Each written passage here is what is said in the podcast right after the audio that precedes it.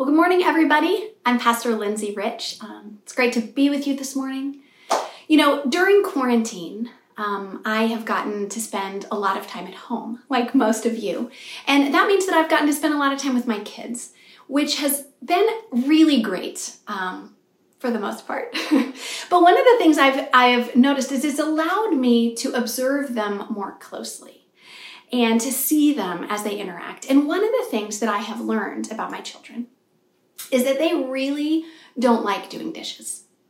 They're generally very helpful. Um, they like doing a lot of other things to help around, but something about doing the dishes really bothers them.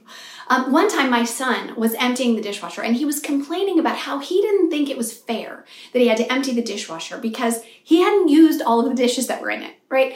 He was especially upset about the coffee mugs because he doesn't drink coffee. And so having to put away coffee mugs that he didn't use and just the perceived injustice of it all was just too much. Um, and you know, I think it, it's funny, right? And I've realized that sometimes uh, my kids try to get out of doing things because, well, they're people. And people, like us all, generally prefer relaxing to doing chores.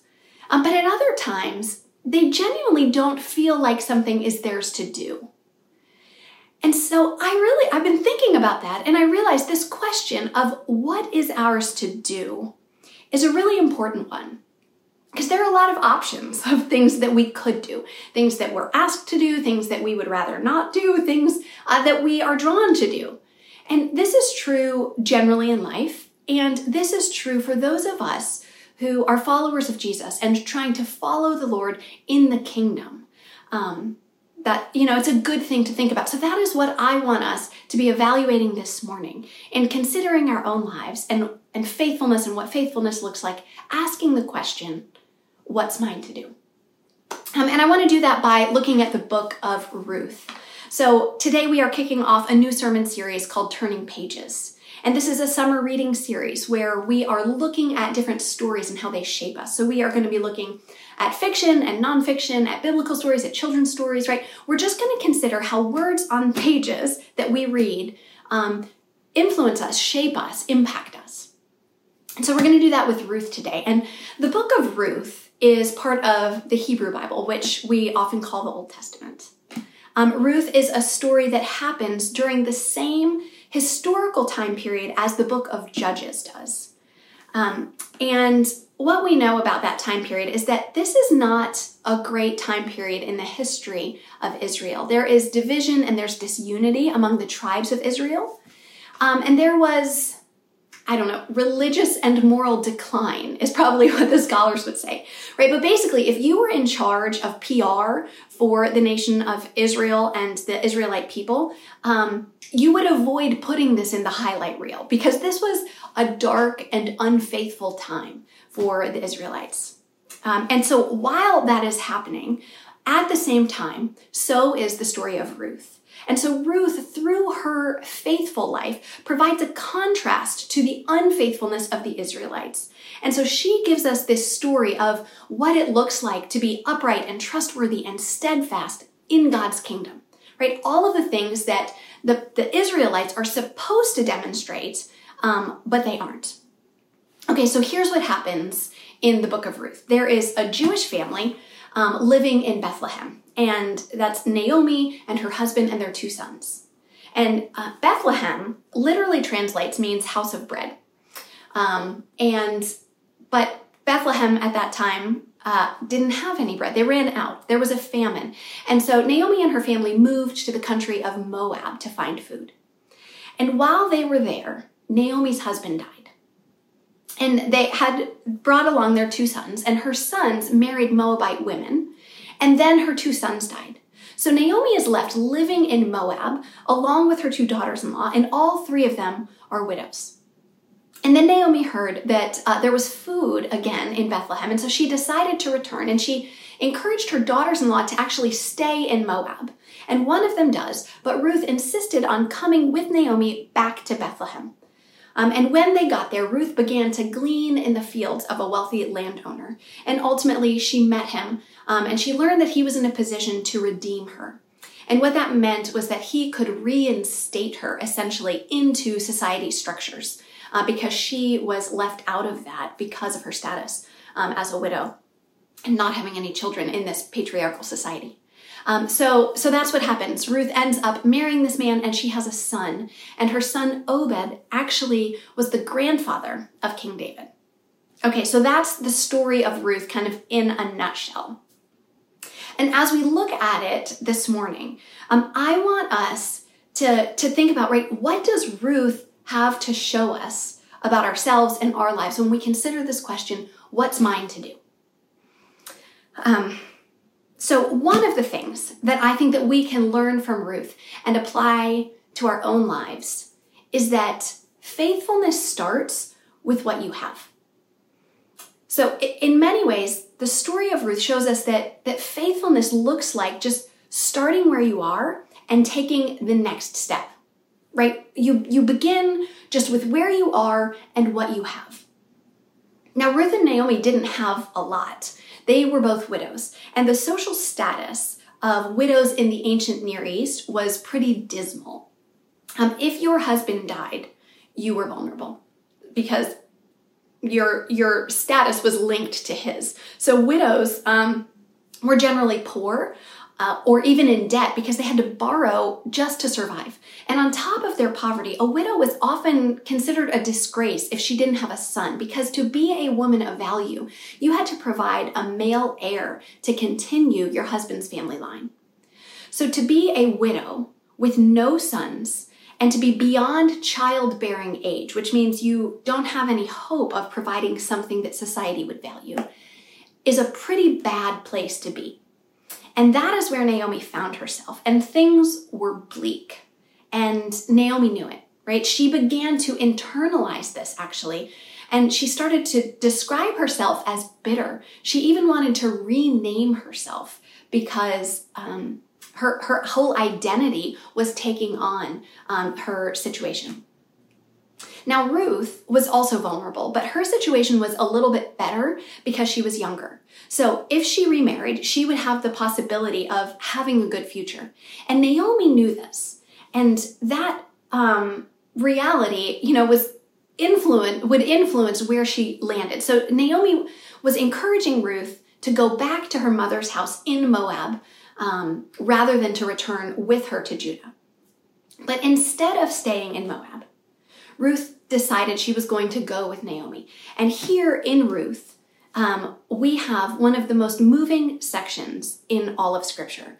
Okay, this is a section of the Bible, these couple verses that you're probably familiar with, even if you've never been to church, because these verses are often read in weddings and they're put on plaques and they hang in people's walls, right? Because Ruth's commitment to Naomi demonstrates extreme loyalty.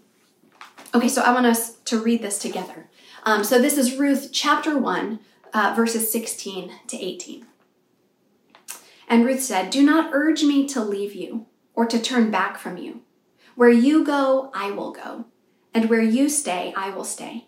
Your people will be my people, and your God my God. Where you die, I will die, and there will be buried. May the Lord deal with me, be it ever so severely, if even death separates you and me. So Ruth could have left, but she decided that what was hers to do was to stay with Naomi. And so she literally humbled herself. She took a lower position where now she would not only be a widow, but she would be a foreigner. She decided to take on um, a position that society valued even less than the one that she had. And she was going to follow Naomi back to Bethlehem and, and go into a system that was not designed to help her, and in fact was designed to make the process of survival even more difficult for her right? Just can you imagine what this would be like for Ruth, right? Can you imagine a system where poor foreigners who show up to a country can't legally provide for themselves, right? Where they aren't recognized as having any rights at all and who are viewed actually as a threat to the purity of their own country's systems and education and religion, so much so that they actually write laws to try to keep these vulnerable people out. Right? Just, I mean, try to imagine if such a system were to exist, right? That is the situation in which Ruth finds herself. She's a widow. She's a foreigner who is showing up to a land where she's vulnerable. She has no husband. She has no rights. She has no wealth. She has no standing in the land. She has no history with its people or with its religion. And yet she tied her own future to Naomi's. Ruth um, is a remarkable story, in part because she loved Naomi when Naomi was sad and bitter and broken and had no prospects of life getting better on her own, right? Ruth decided to enter into the situation and to take care of a widow who was so swallowed up in her own grief that she didn't even recognize her own name. Ruth entered into that situation. And she loved Naomi when society would deem her unlovable or not valuable. And in doing that, Ruth's actions remind us that there are no throwaway people. There are no garbage people. Naomi mattered. And so Ruth leveraged what little she had to care for someone who was even more vulnerable than she was. Ruth stayed. And so in this story of Ruth's faithfulness, she gives us an image of what, what loyalty and love and commitment and faithfulness can look like, even in powerlessness. Um, right? What's ours to do starts with exactly where we are and what we have right now right? We just we use whatever we have access to however much or however little that may be and we use it to lavishly love people right? Faithfulness starts right where we are. Loving people starts right where we are. We just use what we have um, and are faithful with it. Okay another thing that we see in the story of ruth is that faithfulness um, looks different sometimes than what we would expect. So Ruth was an outsider. Ruth was a Moabite. Um, the book of Ruth is only four chapters long. Okay, you can read this whole story before you finish a cup of coffee. I know because I've done it several times this week. Um, read it and drank coffee. I drink a lot of coffee.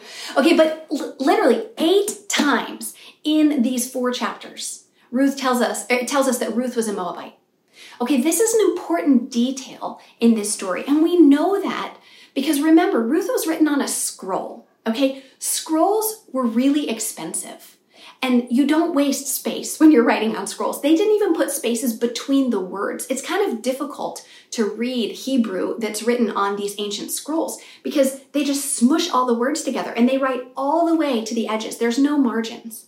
So if you repeat something when you're writing on a scroll, even one time, you're saying it's important. And if you repeat it eight times, you're basically shouting. Okay? So Ruth is a Moabite. Eight times they tell us this. So that's important. So let's just remember um, how the Moabite, Moabites were viewed in Scripture. So their beginning, we learn of them in Genesis 19, and it says that they started off from an incestuous relationship with Lot and his daughter. So that's a messy beginning for them. Um, and then in Numbers 25, it says that the Moabite women were ones who actually drew away the Israelites um, to worship and to sacrifice to their many gods.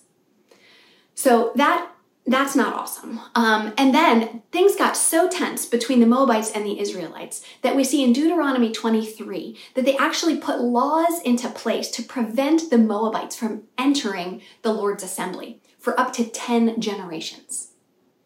Um, so they were legally prohibiting them from, from coming um, to interact with them. And then in Judges 3, um, this was during the time that Ruth was living, we see that the king of Moab was actually oppressing the Hebrew tribes on uh, both sides of uh, the river. So the relationship is tense, okay? And so the Jewish people who would have been reading the story of Ruth would have had a definite instant view of the Moabites. So when um, they see this, right? They see you have Ruth, who is this childless widow, so she's a bit of a disgrace, and she has no social capital, and she's a foreigner, right? But she's worse than like a normal foreigner. She's a Moabite, right?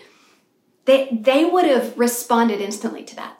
Okay, so what this means really is that the eight references to Ruth as a Moabite highlights this irony that this woman, who just by her nationality would be viewed as somebody who would lead God's people into unfaithfulness, right? Would lead them away from the Lord. She is the one who is modeling covenant loyalty and kindness. So, you know, the, it's the Israelites who are unfaithful. It's the Moabite who is loyal. And not only is she loyal, it's through this Moabite's lineage that the whole world will be redeemed. So Ruth being a Moabite is meant to be jarring. This is meant to stand out to us. Okay, before you had the story of the Good Samaritan, you had the story of the Good Moabite, right? That's essentially what this is. Ruth is essentially the story of the Good Moabite. It, it causes us to question our assumptions and how we label people. Um, and by including like the wrong person in such a prominent place in our sacred story and in our, our history and our lineage, the Lord is teaching us something about belonging in God's kingdom. So, one of the things um, that we know about the Jewish people uh, is that the part of the Jewish identity was about being chosen um, that, that the Jewish people were God's chosen people. And that is a correct way of viewing themselves, right? That's a right identity. But what ends up not being right is the assumption that often comes along with knowing that you're chosen. And that's the assumption that everyone else is not chosen, that everyone else has to be the opposite of you and what you are, right? It's this view that if you're blessed, then everyone else must be cursed. If you're special, they're not special. Okay, but this that's a misunderstanding of chosenness. Okay, that way of viewing chosenness assumes that the blessings and the goodness of God are actually a scarce commodity. And that for me to have the, the goodness of God, you can't have any, right? Because we might run out. So if I'm chosen and I want to make sure that my kids are chosen and my family's chosen, then you can't be chosen in case there's not enough of a supply of chosenness. Ruth's story reminds us that the Jewish people being chosen is not a limitation of God's love or of his providence for anyone else. Okay, Ruth's story reminds us, like it, it causes us to remember back to Abraham in Genesis 12, right? This is the first time that we realize that this family is being chosen. And the promise that God gave to Abraham and to his family was that he was going to bless them and that through them, the whole world would be blessed. Israel was always meant to be a light to all of the nations. God's house was always meant to be what Isaiah would later call a house of prayer for all nations. Okay, this is a through line in Scripture. God's plan has always been to redeem the whole world that He created and loves. And so, Ruth, this Moabite woman who was weak and who was powerless and who was literally banned from gathering with the Lord's assembly by the Lord's people because of her nationality, she is scooped into our sacred story. Right? I mean, Ruth's faithfulness like part of what it does, um, and the her faithfulness that feels so unlikely to the Jewish people, it illuminates something that's hidden in plain sight throughout Scripture. And this is that often outsiders are more faithful than insiders. And this this reality that outsiders are often more faithful than insiders it is it's a stinging rebuke um, and also a thrilling reality right? It's thrilling because it reminds us that God's kingdom has always had everyone in mind, right? Ruth is actually listed in the Gospel of Matthew in Jesus's genealogy, showing that like the literal embodiment of Jesus represents all people on the earth, even the Moabites. Right? So that's exciting and thrilling.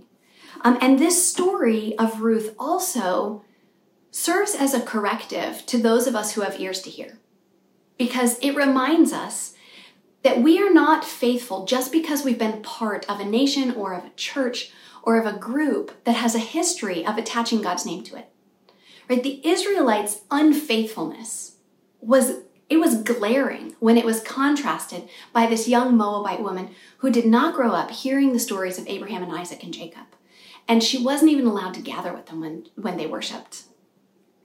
So this, this story um, can cause us to remember, to evaluate, right, what faithfulness actually looks like in our lives and in our communities, and to honestly reflect on whether or not we are living faithfully.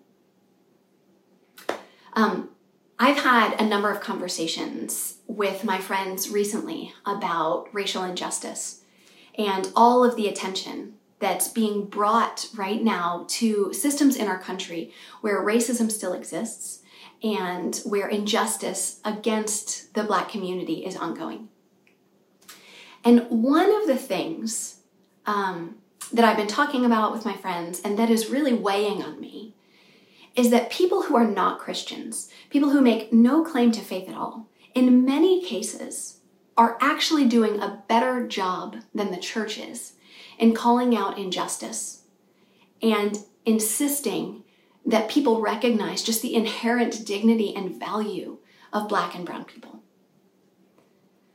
And so so that's been that's been weighing on me and I think you know, part of what is concerning to me about that is knowing the history of race and racism in our churches across America. So I've been reading uh, just a lot about race and learning more and more about race and racism in our country, including in our churches. And I have been trying to learn more about our own denomination's history concerning race. You know, I'm new to United Methodism. And honestly, I am I'm so thrilled to be worshiping with and pastoring in this denomination. Um, I've not been here for very long, but man, I love us. like, I just, I think Methodists are just pretty great. I, you know, that's just true. It's just true. Um, and, and also, what is true is that our history as United Methodists regarding racism is not great. So I don't know if you know this or not, but the Supreme Court ruled in 1954 that separate but equal doesn't work. And the Civil Rights Act um, actually prohibited segregation, uh, racial segregation in, in schools and in jobs and in public places and stuff in 1964. That's when our society said no more, right? But here in the United Methodist Church, we didn't fully dissolve our segregated black central jurisdiction until 1968. And then we didn't fully require our conferences to desegregate until 1972. So that's that's 8 years after secular institutions declared that black and white people were equally valuable and ought to be treated as such. Right, you guys, that that means that our church was one of the last strongholds of forced segregation in our country. And knowing this, knowing this is important. And I think that maybe remembering this might be why David Hockett, who's our district superintendent, um, and Bishop Leeland and, and the Council of Bishops have come out so quickly and so strongly in denouncing the egregious sins of racism and white supremacy, and have been affirming the church um, in using, like, encouraging for the church to use its voice and to lead the way to holy changes. I think that knowing that secular institutions were behaving in a more just and faithful way than not only our church, but churches across America uh, is important. And that's not something that we like remembering and naming. But it's also something that we don't want to forget. Because this remembering of our history um, is it's important and it's part of why I'm so grateful for the book of Judges and Ruth that give us that model for us how to do this, right? How to look at contrasting stories of faithfulness and unfaithfulness so that we can be encouraged to say, you know what, I want to live more faithfully. And we don't have to be afraid to do this, to look honestly at ourselves, at our own lives, at our history, and um, to look for places where we can move forward in faithfulness. Our theology actually sets us up perfectly for this, right? We sing songs about amazing grace that saved a wretch like me, right? Our faith insists that we admit that we are so broken and we are so sinful that we require saving. And so when we look at our own lives and we see sin, we lament and we repent and we say, Yes, it's true. Lord, have mercy. And then we move forward in faithfulness. Right? We ask the question, What's mine to do?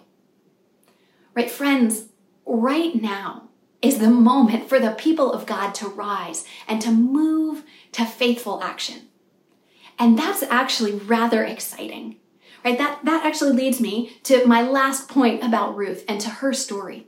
Because this story reminds us that the everyday choices that we make in our lives are woven together to write the story, um, to form the story that God is writing. Okay, so the Bible is filled with stories of the direct action of God.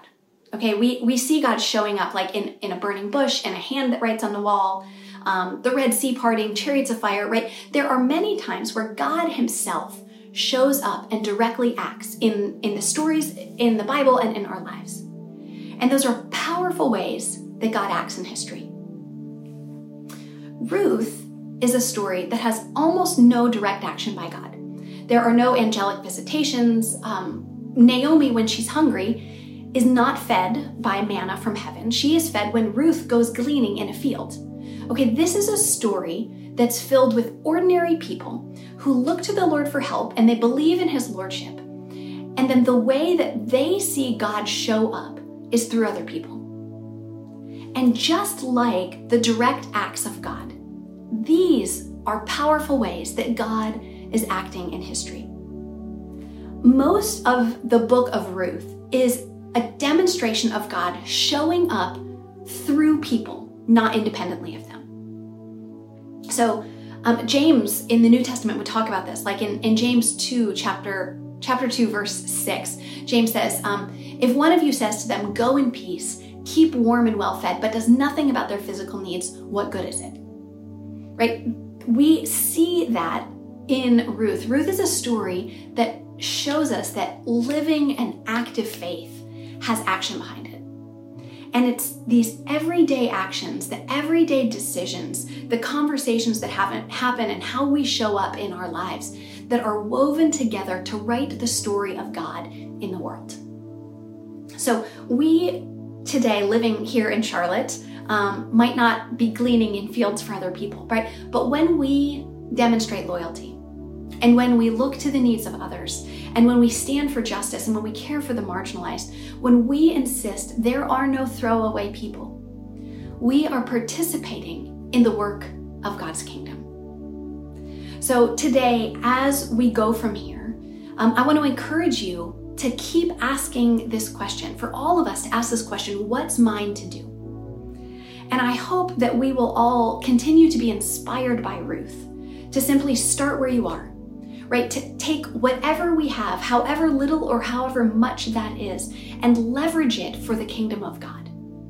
Can you imagine the ways that we might see justice and love show up in increasing ways in our communities um, if we committed to doing this more and more and more? So may that be true of all of us.